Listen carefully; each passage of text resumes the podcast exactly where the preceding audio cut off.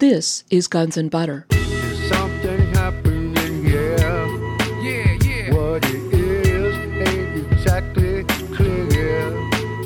There's a man with a gun over there. They were sent out a whale watch and they into a holding pattern out south of Long Island while the two jet airliners were crashing into the trade center. There was a no-go because it's a hijacking, a no-go because it's hijacking. Whereas if it had been a called as it was, which is an in-flight emergency, which I think Zalewski was trying to get to, then it would be like it is when we're driving our car and we see a fire truck behind us. Oh, everybody gets out of the way. Fire truck gets to go as fast as they can. But that isn't what was set up, and that isn't what happened to American 11 or United 175. I'm Bonnie Faulkner. Today on Guns N' Butter, Robin Hordon. Today's show, an air traffic controller looks at the events of 9/11. Robin Hordon is a pilot and former air traffic controller. By 1968, he was a full-time aviation mechanic and professional pilot at Plum Island Airport and Massachusetts Air Incorporated. From 1970 to 1981, he was an air traffic controller at Boston Center. In 1981, he was fired by the FAA for going on strike with PATCO, the Professional Air Traffic Controllers Organization. He then began a new career in the comedy business at the beginning of the comedy boom, becoming artistic coordinator at Catch a Rising Star in Massachusetts. Robin Hordon, welcome. Hey, thanks for having me. Could you tell us a bit about your career as a pilot and then how you then moved into air traffic control? Sure. I started my aviation career when I was about 16 or so. Got involved in an airport up in Massachusetts, and I hung around for summers and learned how to fly. Became a flight instructor, charter pilot. Moved on to a third-level air carrier pilot flying the Cape and Islands up in the Boston area, and started to become an air traffic controller when I was about 19 or 20 years old, and was assigned to Boston Center in Nashua, New Hampshire, and I went on to have an 11-year career there. But as a pilot, I'd gained 1,600 hours in the air. I was a commercial pilot, flight instructor, airplanes and instruments, certified in single-engine and multi-engine land, single-engine sea, glider. I was a certified ground instructor, so I could teach ground school, and had spent 2,000 hours or so as an apprentice aviation mechanic, learning how to repair aircraft as a possible other career choice. So I kind of had my hands all over the aviation career. When I finally went into the FAA and got certified at a very young age, I think I was 21 or 22, fully certified, and that would be in 1970. Yep, 1970 to 1981. There you go. You were an air traffic controller then for 11 years. Yes. Now, what did you do as an air traffic controller? How does that job go? What would you do? Well, the job that you do at the sector, air traffic control sector, and it doesn't matter whether you are in the en route centers like I was, or whether you're a tower controller, a ground controller, or an approach or departure controller, you are given responsibility for a certain amount of airspace that you overlook and you monitor and you watch, and you're responsible for all of the traffic that goes through that airspace. In an air traffic control sector, you may control 20,000 feet, you may control 7,000 feet. So there is another dimension involved, which would be the third dimension. The other is the fourth dimension, and this is the one that really makes everything complicated, and especially for anybody dealing with any of the events around 9/11. The fourth dimension is called time. Time is a situation where you can see what's building ahead, project where aircraft might be in a certain time, and discover that you should be worried about them because they may collide, or they should not worry about them because they may not collide. The time issue in aviation is really problematic because you cannot stop airplanes. They have to fly.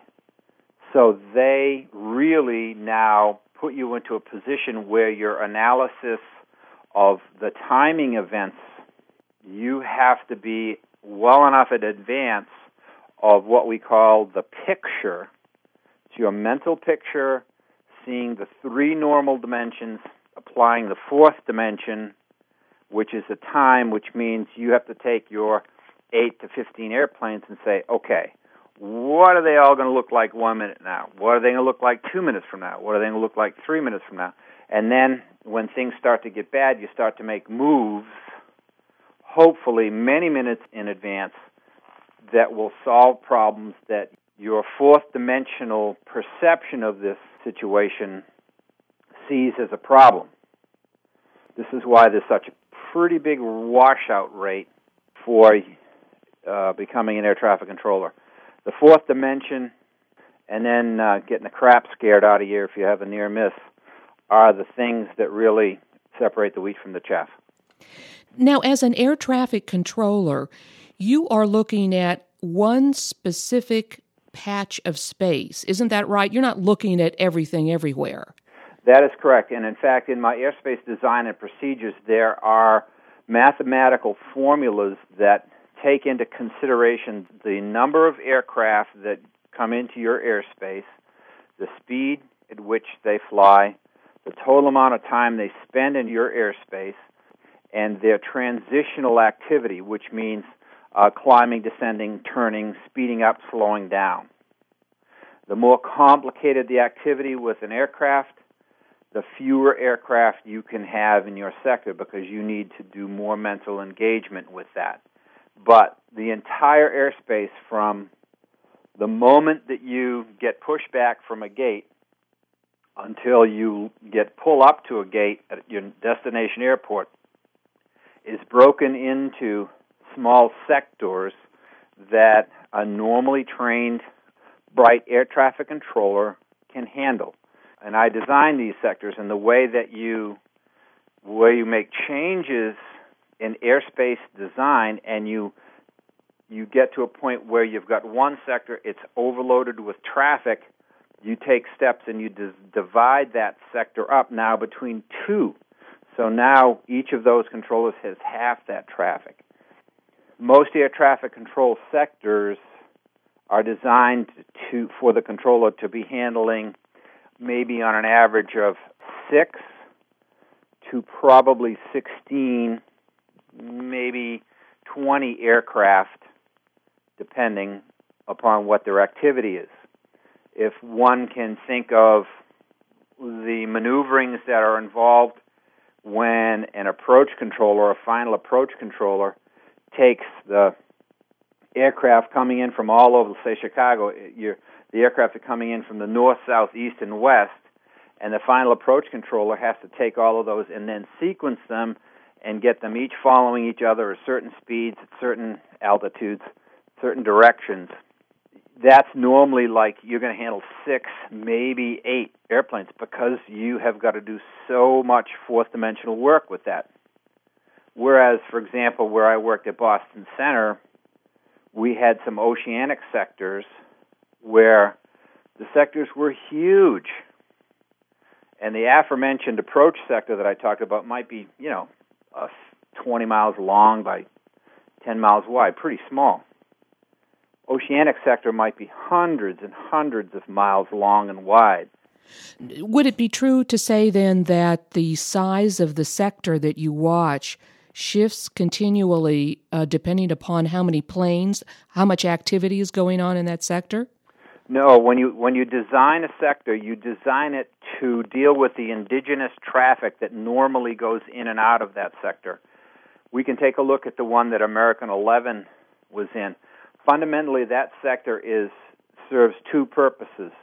It was a westbound high-altitude departure sector from Boston Logan Airport in the metro area, and anybody's going anywhere from Chicago to, let's say, Atlanta they would depart through that sector and then spread out to either directly west of Chicago, just say southwest to St. Louis or something like that, and a little bit farther southwest to like Atlanta. Anybody going east is in another sector. Anybody going north and northwest would be in another sector. So to clarify for everyone, you're referring to American Airlines Flight 11 that left Boston Center and crashed into the North Tower of the World Trade Center on September 11th. That was the first target hit, correct? Yeah, both the American 11 and United 175, the sector that both those aircraft, transited through was the Boston West High Altitude sector. Now, when you were an air traffic controller, weren't you also in charge of tapes or the recordings that went on there? Well, being in charge would not be the right word. Part of what I did in interrelating with the management and the procedures in airspace development is I became familiar with and certified to break down air traffic incidents, we would call them, where there was some particular violation or a question or some error made or some emergency that had happened. And what we would have to do is get the radio communications, the intersector communications between the controllers, would have to get the radar data from the radar data processing, and we would have to get the track data from the mainframe computer. And then when we extracted all this information, we could actually recreate a virtual event and track right down what, and just kind of monitor and show exactly what had happened in that very event. So I was depended upon to do that quite often, actually, and it must have been half a dozen times or so, which is a lot because we don't have that many incidents. So you lost your job as an air traffic controller during the PATCO strike in 1981. Let's fast forward then to September 11th, 2001. You were not working as an air traffic controller then, but the two flights, American Airlines 11 and United Airlines 175 that hit each of the World Trade Center towers, those flights were out of Boston Center, where you used to work. Isn't that right? Yes, and I did find it to be very odd. And the first thing that I thought was very simple, and because I'd suffered one of these in my experience as an air traffic controller, when a backhoe dug up all the telecommunications line that we had, and we just kind of went black. And so I said, okay. So what must have happened is, it just must have been ironic, I said, because, those guys, there's no way that those guys would, get where they got. It's just our system doesn't work that way. So I'm presuming that some type of a physical communication or electronic communication broke down so that the controllers, FAA controllers, could not talk to the NORAD controllers. And in this case, it's NEADS for anybody who was studying this closely. I'm watching and I'm saying, wait a minute, they were still talking to these guys. Wait a minute, they knew and were tracking all of these aircraft. There wasn't a loss like I thought, and bang, because early in the morning, and then, the twos and twos are coming up, three, and then I'm seeing Ed Koch on CNN within a half an hour saying Osama bin Laden. I'm saying, boy, that's pretty convenient. And then just things just started not to add up. And then by the time at the end of the day, I said, man, this was an inside job. Somebody stood down our air defense system. Now, I did not know what, when, how, the details, why. All I know is that the National Air Defense System, NORAD, interceptors, FAA controllers, first responders did not do what were in their manuals and what had been done for 50 years. There were no scrambles, and there should have been. And I've scrambled airplanes, so I know how to do it. Typically then, in the United States proper, where there are commercial aircraft flying around, normally then the military wing, the NORAD or the Northeast Air Defense Sector, yep. Would be monitoring aircraft while the FAA is actually controlling it. Bonnie, you have that 100% correct.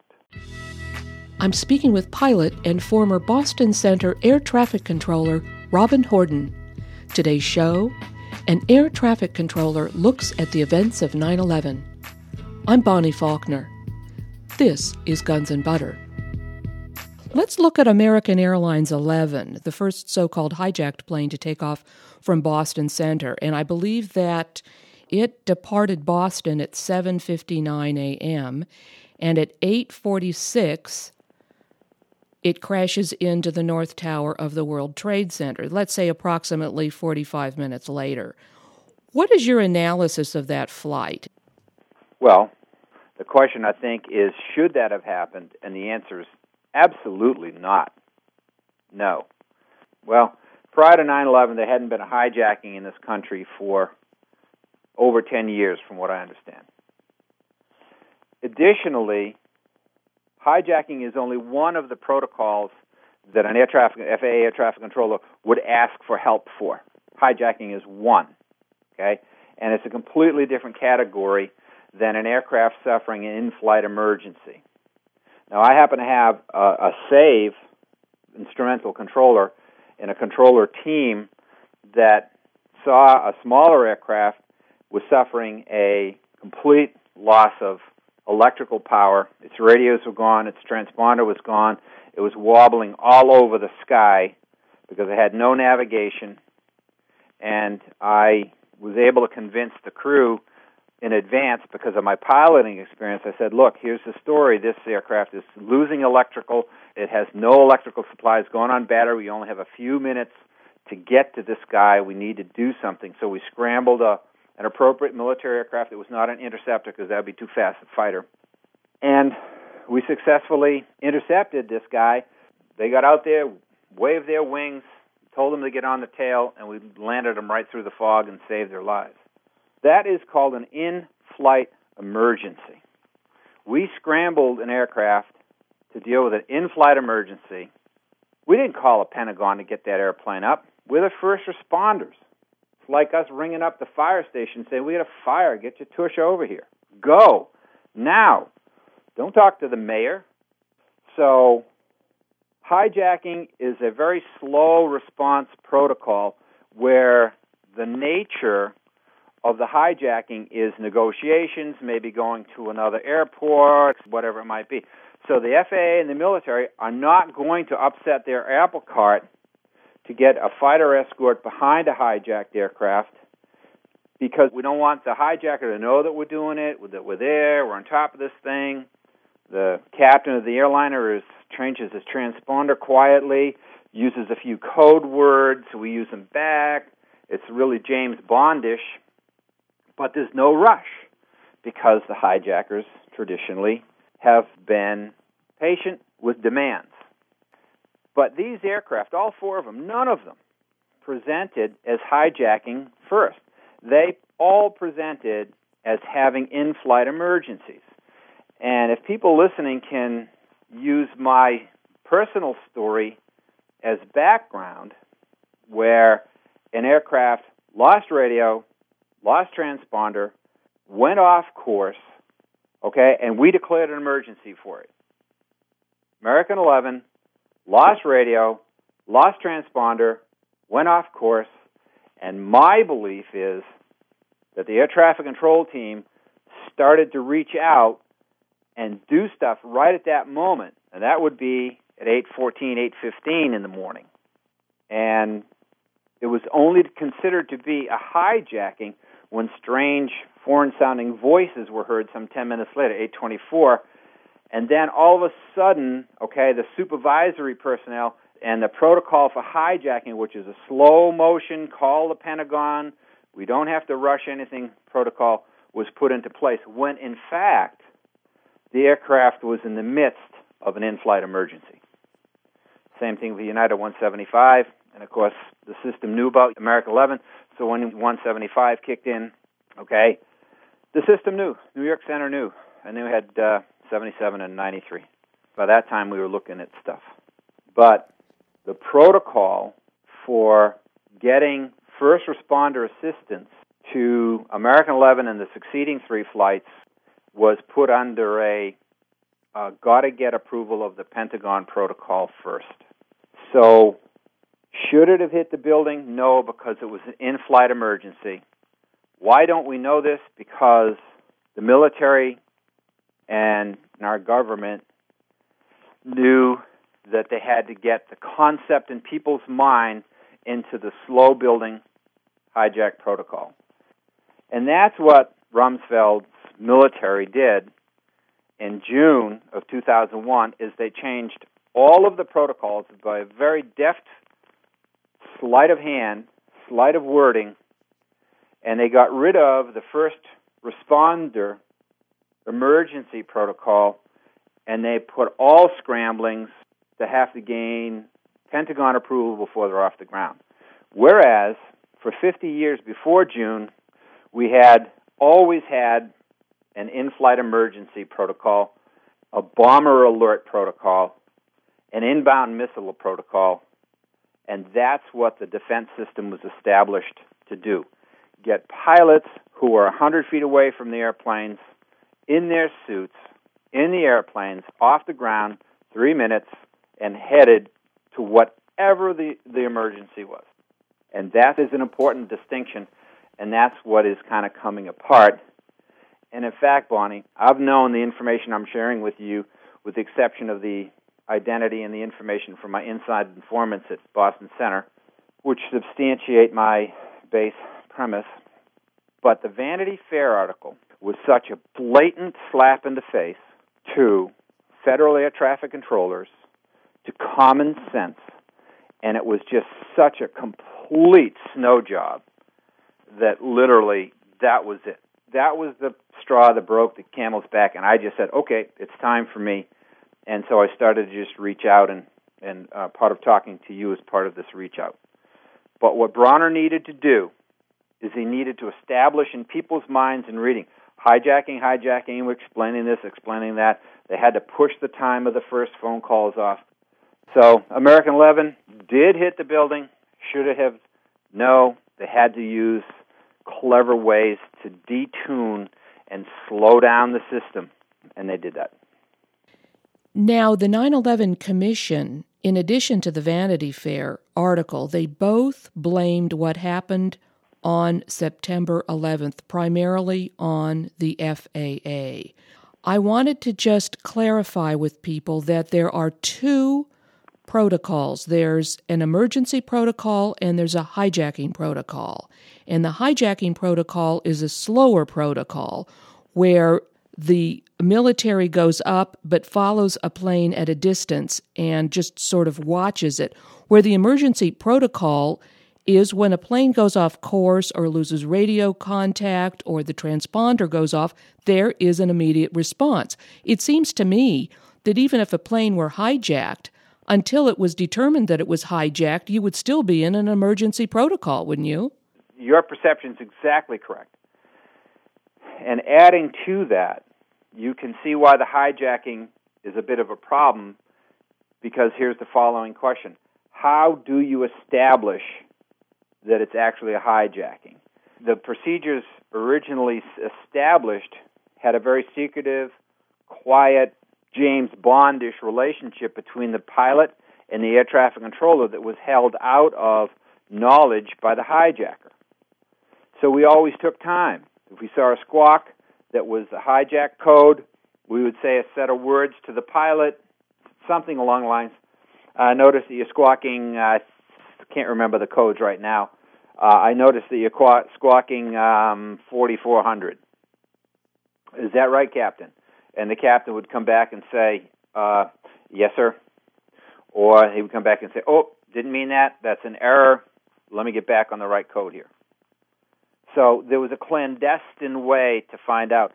So it takes a while to get it established as actually a hijacker in and on board of these aircraft. I mean, that makes just complete sense. The point that you bring up is, yes, each one of these aircraft behaved erratically, as though it was having significant troubles that are related only to emergency circumstances with these giant jetliners.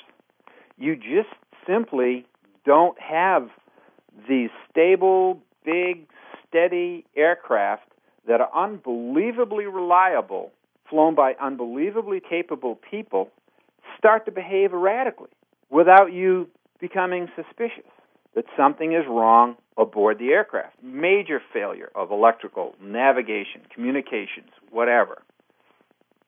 But you don't know or presume that it's a hijacking. That information comes out later.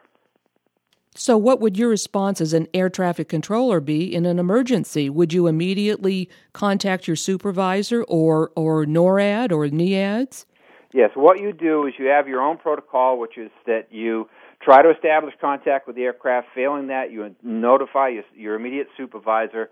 And then what you do, okay, is you reach out to another facility. First, you get, if you're sitting beside a sector, and say, hey, keep your eye on this guy for me. I need some help.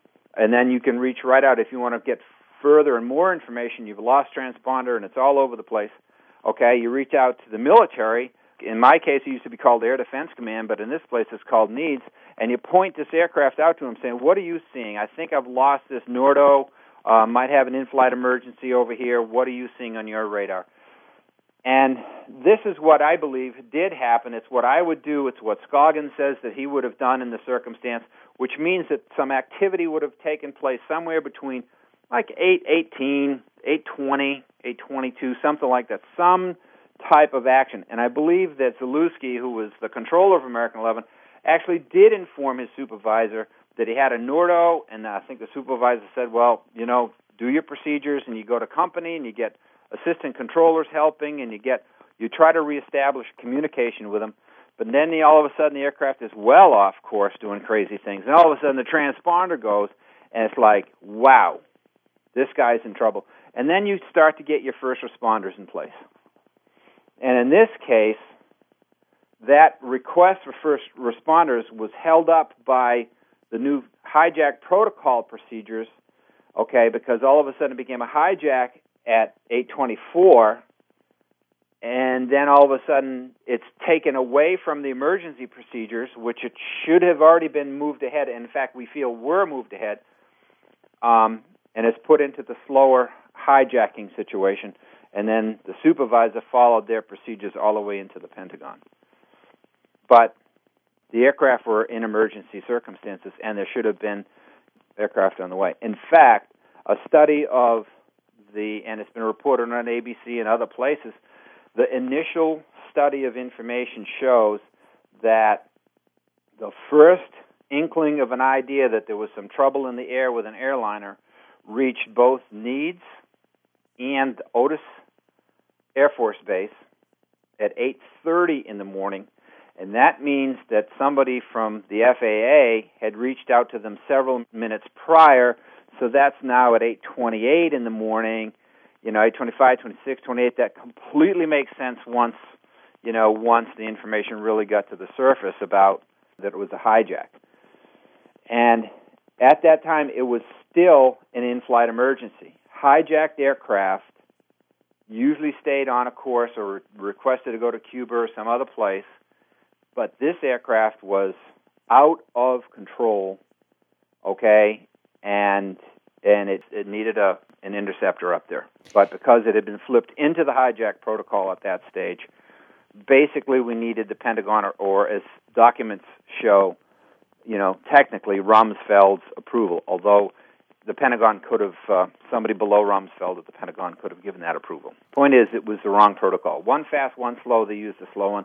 They should have been using the fast one. The fast one was taken off of the screen back in June of 2001. Couldn't use it.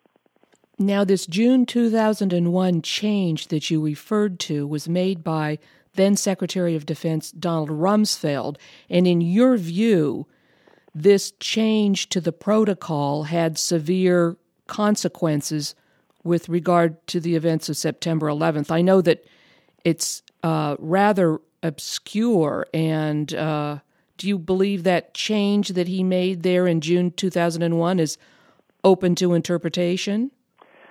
Yes, and the reason that I'm taking the position that I am is because I have been involved in creating procedures, writing such verbiage in changes, and then coordinating between the military and the FAA, and then also getting briefing from the military, translating it, and giving the briefing to the air traffic control sectors.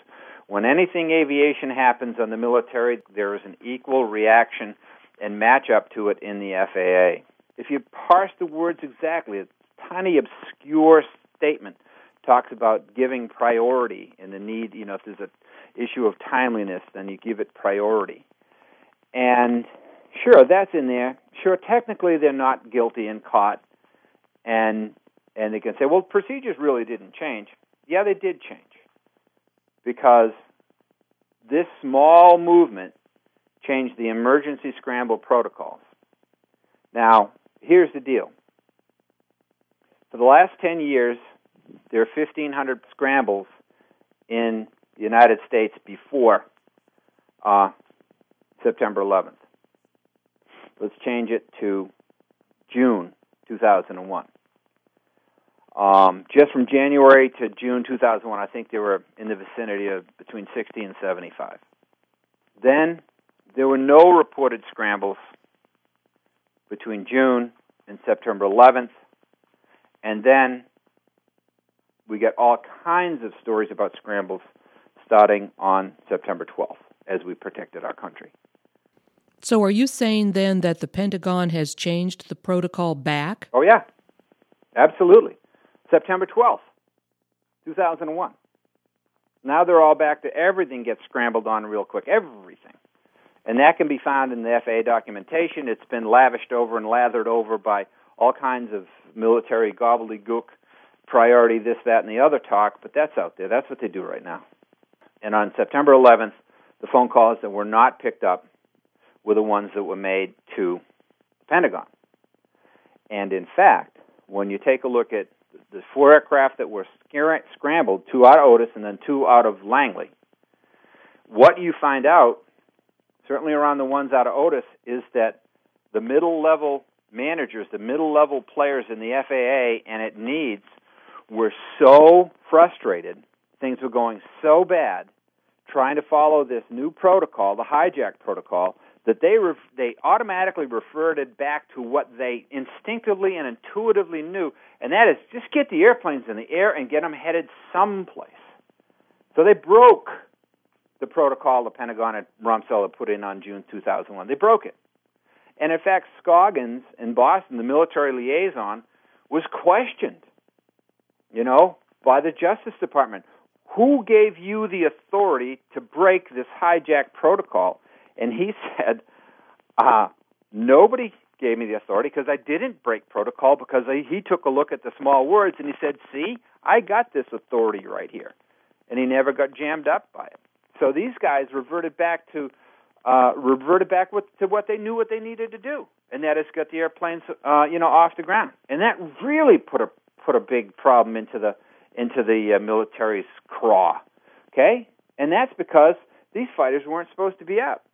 There they are. They're sitting just west of Otis. What do we do with them? One way or another, they were sent out a whale watch and they into a holding pattern out south of Long Island, while the two jet airliners were crashing into the trade centers.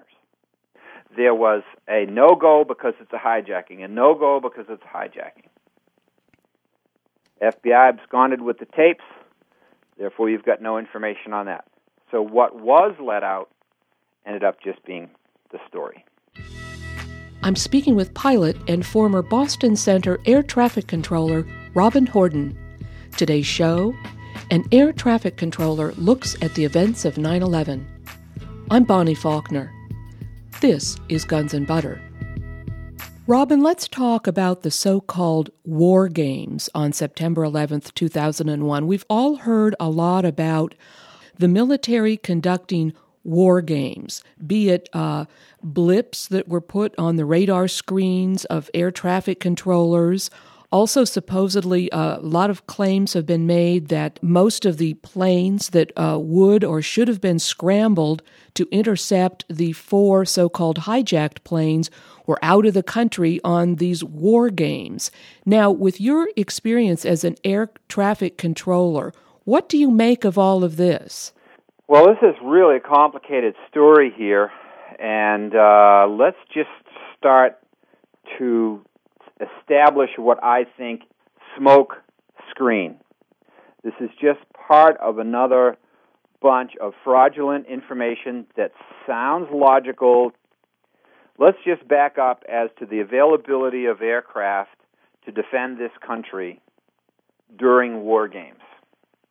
Unbelievably simple, common sense, and you will see that the military had enough aircraft on the ground at the ready to solve this problem.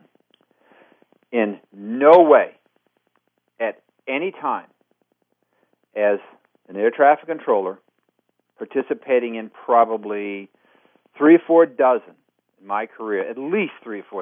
okay, major war game activities ever did the United States military deplete its defensive resources to such an extent that they could not be prepared to respond in the event of a real attack. Never. And they didn't do it that day. 2 fighters out of Otis, 2 fighters out of Langley, that was enough to solve this problem. They could have done it with 1 fighter out of Otis and 1 fighter out of Langley. These guys are good. The aircraft are fast. So anybody who is thinking that we didn't have enough assets to handle the job is incorrect. We had them. The next issue is all of the war games. Of course, no problem. I think it is an indicator that the high perpetrators reside in the Pentagon, and that it was not coincidental that so much military activity was focused elsewhere. I think that was set up as the smokescreen for the public to say, oh, well, that completely makes sense. No wonder why. Add to that the lies that Bronner said, where all air traffic sectors are set up to handle only a few aircraft. That goes for NEADS and the NORAD, too. They do not overload one flight follower. They do not give one person so much airspace that they can't do the identification, friend or foe, and kind of monitor the aircraft within their airspace. They break their sectors up the same way. It's different sectors because they don't control.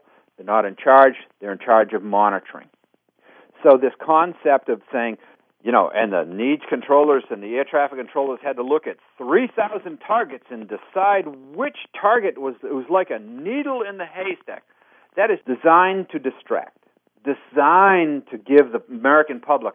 Of course, I can understand this smokescreen, deliberate lies. Now let's talk to the issue of the FAA controllers having inputs or injects or things presented to them on the scopes, okay?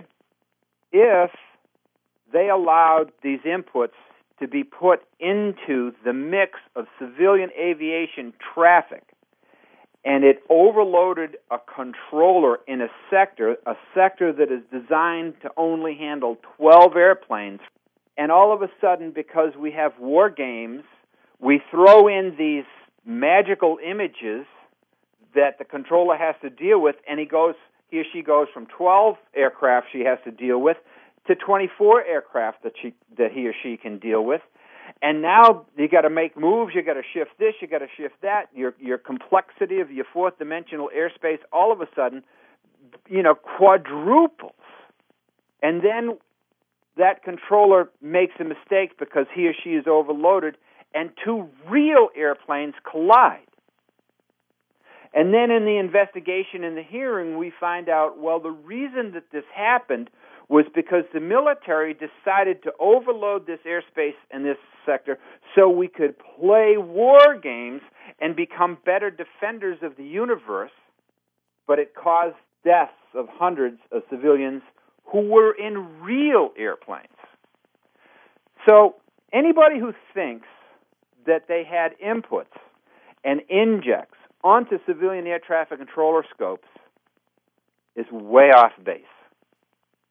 War games were played in the playgrounds that have been set up for war games to be played in, and they are in low traffic density areas out over the ocean, up in northern Canada, out in the emptiness of our desert southwest or the western airspaces where there's, not very much traffic. So, to sum it all up, the entire thing of war games was nothing but a complete distraction. And unfortunately, some folks jumped into this, not thinking it through from the vantage points, perhaps of an air traffic controller. Robin, let's talk about the remote control of aircraft. Now, aircraft is very sophisticated these days, these commercial civilian airliners. What is the equipment like on an aircraft? The autopilot systems, the systems that have been being developed over years to fly aircraft by themselves, have become extremely sophisticated, and they integrate aircraft characteristics, weight, altitude, flight, route, wind, navigational requirements. They are flight directors, they're flight management systems, they're highly technical names, but basically, it's a really sophisticated autopilot. And they are so sophisticated that they can fly the aircraft literally from takeoff to landing without being touched by pilots. So the system is there.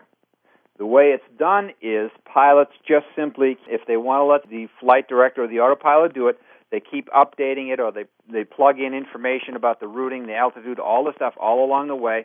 They put it into the computers and the backup computers. There's all kinds of sophisticated things that basically say, okay, we're here, we want to go there, we want to go at this routing at this altitude, and this is how heavy we are, and this is the altitude we're looking at.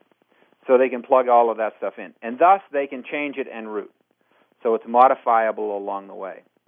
All electronics, one way or another, can be hacked, can be interrupted, can be rendered useless if need be, by some form of properly coded access to their computer programming, because it's a computer. They can be hacked. Were these aircraft hacked by some remote control and taken over? Bonnie, I don't know. They could be.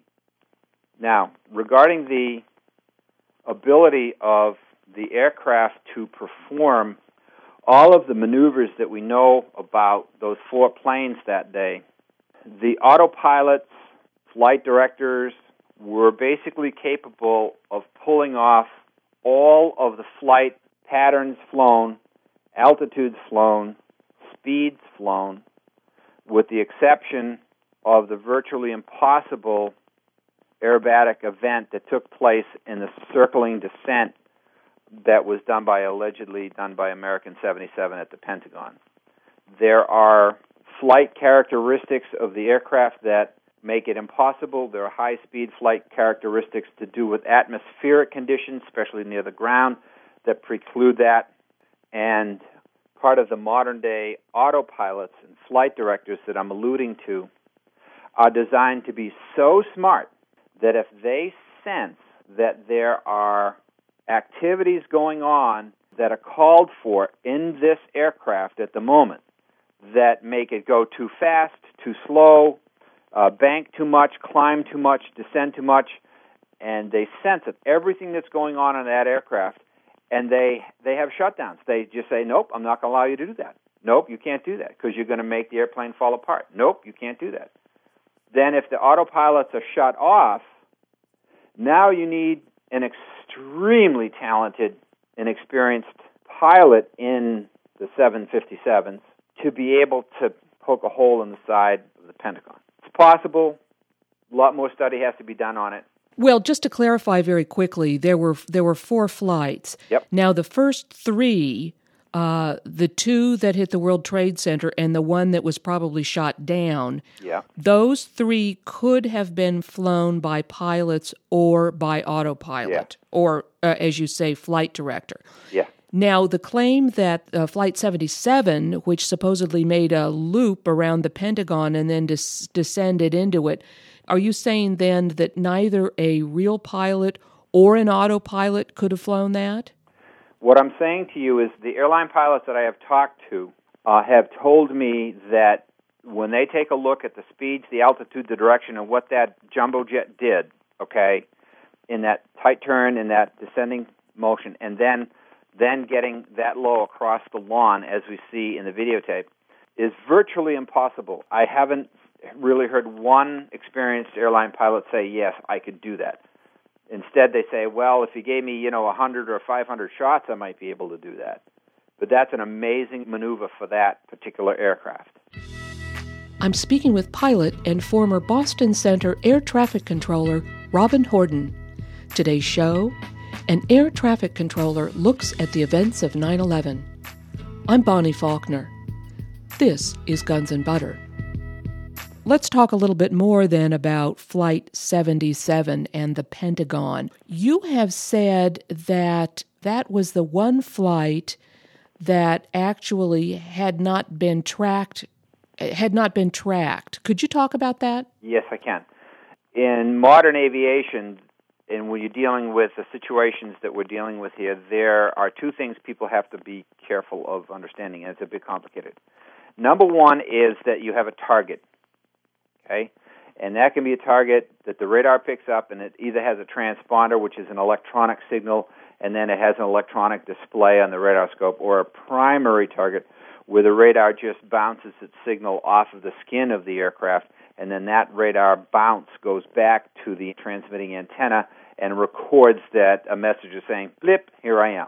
That's target information. Now you've got track information, and this is where it gets complicated. And the reason it gets complicated is because people use tracks across the ground, and it's not the issue.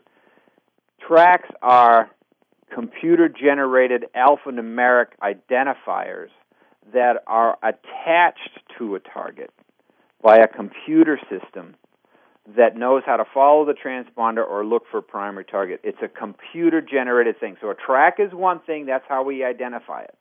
It would be like somebody in the parking lot putting a balloon on their antenna and then having it sit there so they can track where their car is, where they've parked it. That's the track, but it's not the car. It's the identifier of the car. So the key issue on American 77 and why I am, and this happened to me day one, this is just part of that whole revelation. The original story for Flight American 77, when the information had not been modified by the 9/11 Commission report, was that at the westbound leg of American 77's flight, just before it was allegedly hijacked, there were some very odd maneuvers performed by the aircraft. There's kind of a odd loop in the course, and then as the aircraft started to turn around or turn to the south, turn to the left, it started to descend in its altitude. And then right at that point, it went out of radar contact. It went out of all radar contact. There was neither a transponder seen, nor was there a primary target seen. In fact, the Indianapolis controller was so concerned that he said the only way that can be is if the airplane blew up. Now remember, not everybody knows what's going on right now, except for their hijackings all over the place, the system is crazy, and there was information passed around, they're just hiding it. So he was so concerned that they got the supervisor, the state police, they got search and rescue, they got some things going. Again, a perfect example of the FAA performing as it's supposed to, first responder responsibilities. You push a button, talk to this one, supervise, get hold of this, get hold of the state police, military guy, engage the military in this situation. Bang, they did their jobs. But anyways, American 77's target completely disappeared. That means that that aircraft was lost to positive radar contact. And an air traffic controller can't just go picking any target out of the sky randomly, say, oh, that's American 77 over here. This guy lost the target. Now, the track for American 77 continued on its westbound heading, searching and searching as the computer track is designed and programmed to do. It kept westbound because the American 77 was supposed to be heading west. It followed its flight path. Its search box was looking for the American. It wasn't finding it, but because it's a computer program, it's going to go on forever till it's stopped. So it went westbound. American 77, the actual aircraft, was lost. And then the next thing we hear is Danielle O'Brien at Dulles Approach Control, after being warned conveniently by a supervisor, and I don't know where that supervisor got the information, I think from the military, to keep on the lookout for high-speed primary targets. And all of a sudden, boop, a high-speed primary target pops up, allegedly, west of Dulles, and this is like 35 minutes later, and people are saying, oh, that's got to be American 77. Track it all the way into the Pentagon, oh, that's American 77, because somebody said it's American 77. Nobody ever did what you need to do as an air traffic controller to make sure that that primary target was indeed American Airlines Flight 77, a Boeing 757. The only way to do that is have the pilot turn the transponder on to a specific code that you ask the pilot to do, or in this case with a primary target, the air traffic controller has to work with the pilot and have the pilot report over a mutually known geographical location like a lake, a mountain, a highway intersection, or an aviation intersection known on basically the maps that pilots use, over an airport or something. I'm over this airport. And then the controller has to be able to see a target over that airport when the pilot reports being over that airport. Or failing that, an air traffic controller has to work with the pilot of a primary aircraft and say, make a 30-degree left, something like make a 30-degree left turn and hold it for 2 minutes, make a 60-degree right turn and hold it for 2 minutes, and then go back on course. And then he or she has to scan the radar scope and look at all of the primary targets and see if any aircraft performs that maneuver. Bonnie, in each of these circumstances, the air traffic controller has to have radio communications or some form of communications with the pilot in the airplane. Nobody ever talked to American 77 from the time it was allegedly hijacked or whatever happened in the western edge of West Virginia. There was no radio contact with that. There was nobody who ever reached out and said, yes, that is American 77. Now, how do you know that, not that contact was lost with 77, but that it wasn't tracked all the way? How do you know that? Because that is the radar data that initially came out from the FAA, and that is the words and the testimony from the controller who was working the aircraft at that time, and it is substantiated by the fact that the entire network of search and rescue was engaged because they were so concerned about it blowing up or crashing, okay, that because it was out of sight. If they had seen a target, they wouldn't have been concerned about it being a crash. They would have said, oh, this is a suspicious target. This could be it.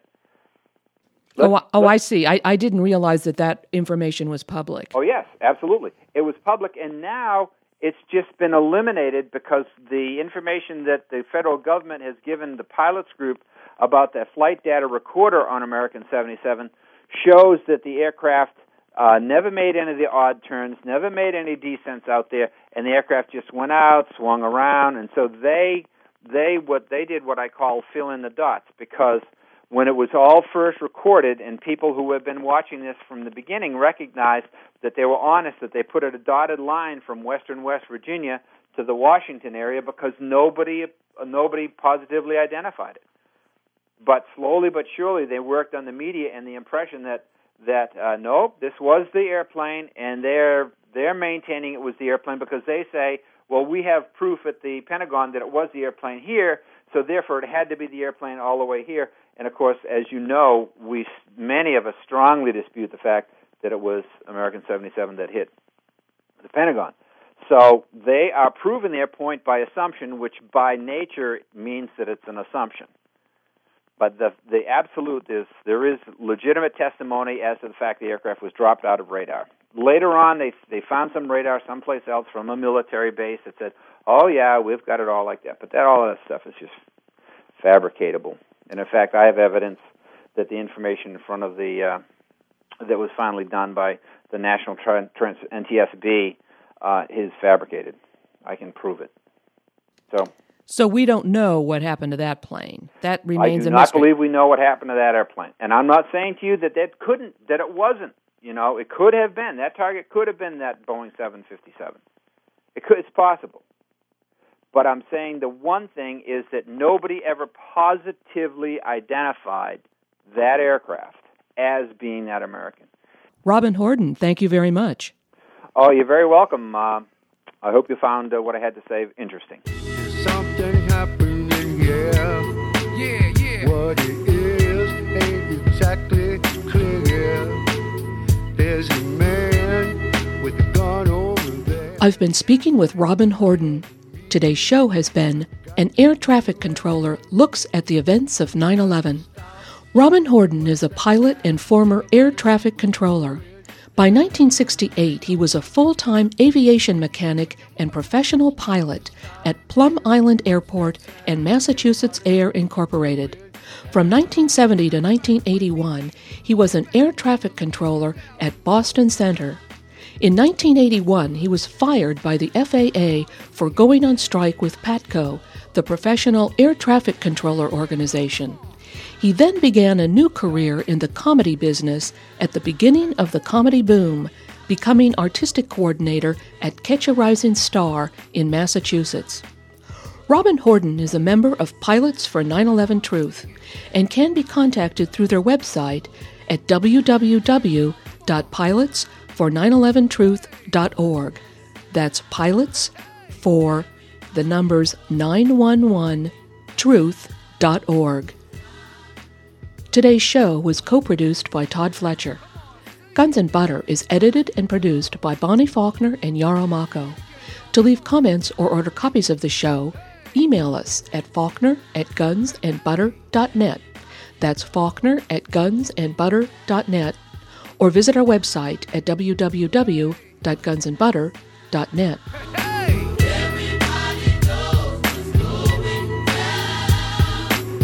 Hey, yo, these are some serious times that we live in, G. And our new world order is about to begin. You know what I'm saying? Now the question is, are you ready for the real revolution, which is the evolution of the mind? If you seek, then you shall find that we all come from the divine. You dig what I'm saying? Now if you take heed to the words of wisdom that are written on the walls of life, then universally we will stand, and divided we will fall, because love conquers all. You understand what I'm saying? This is a call for all you sleeping souls. Wake up and take control of your own cipher, and be on the lookout for the spirit sniper trying to steal your light. You know what I'm saying? Look what's inside yourself for peace. Give thanks, live life, and release. You dig me?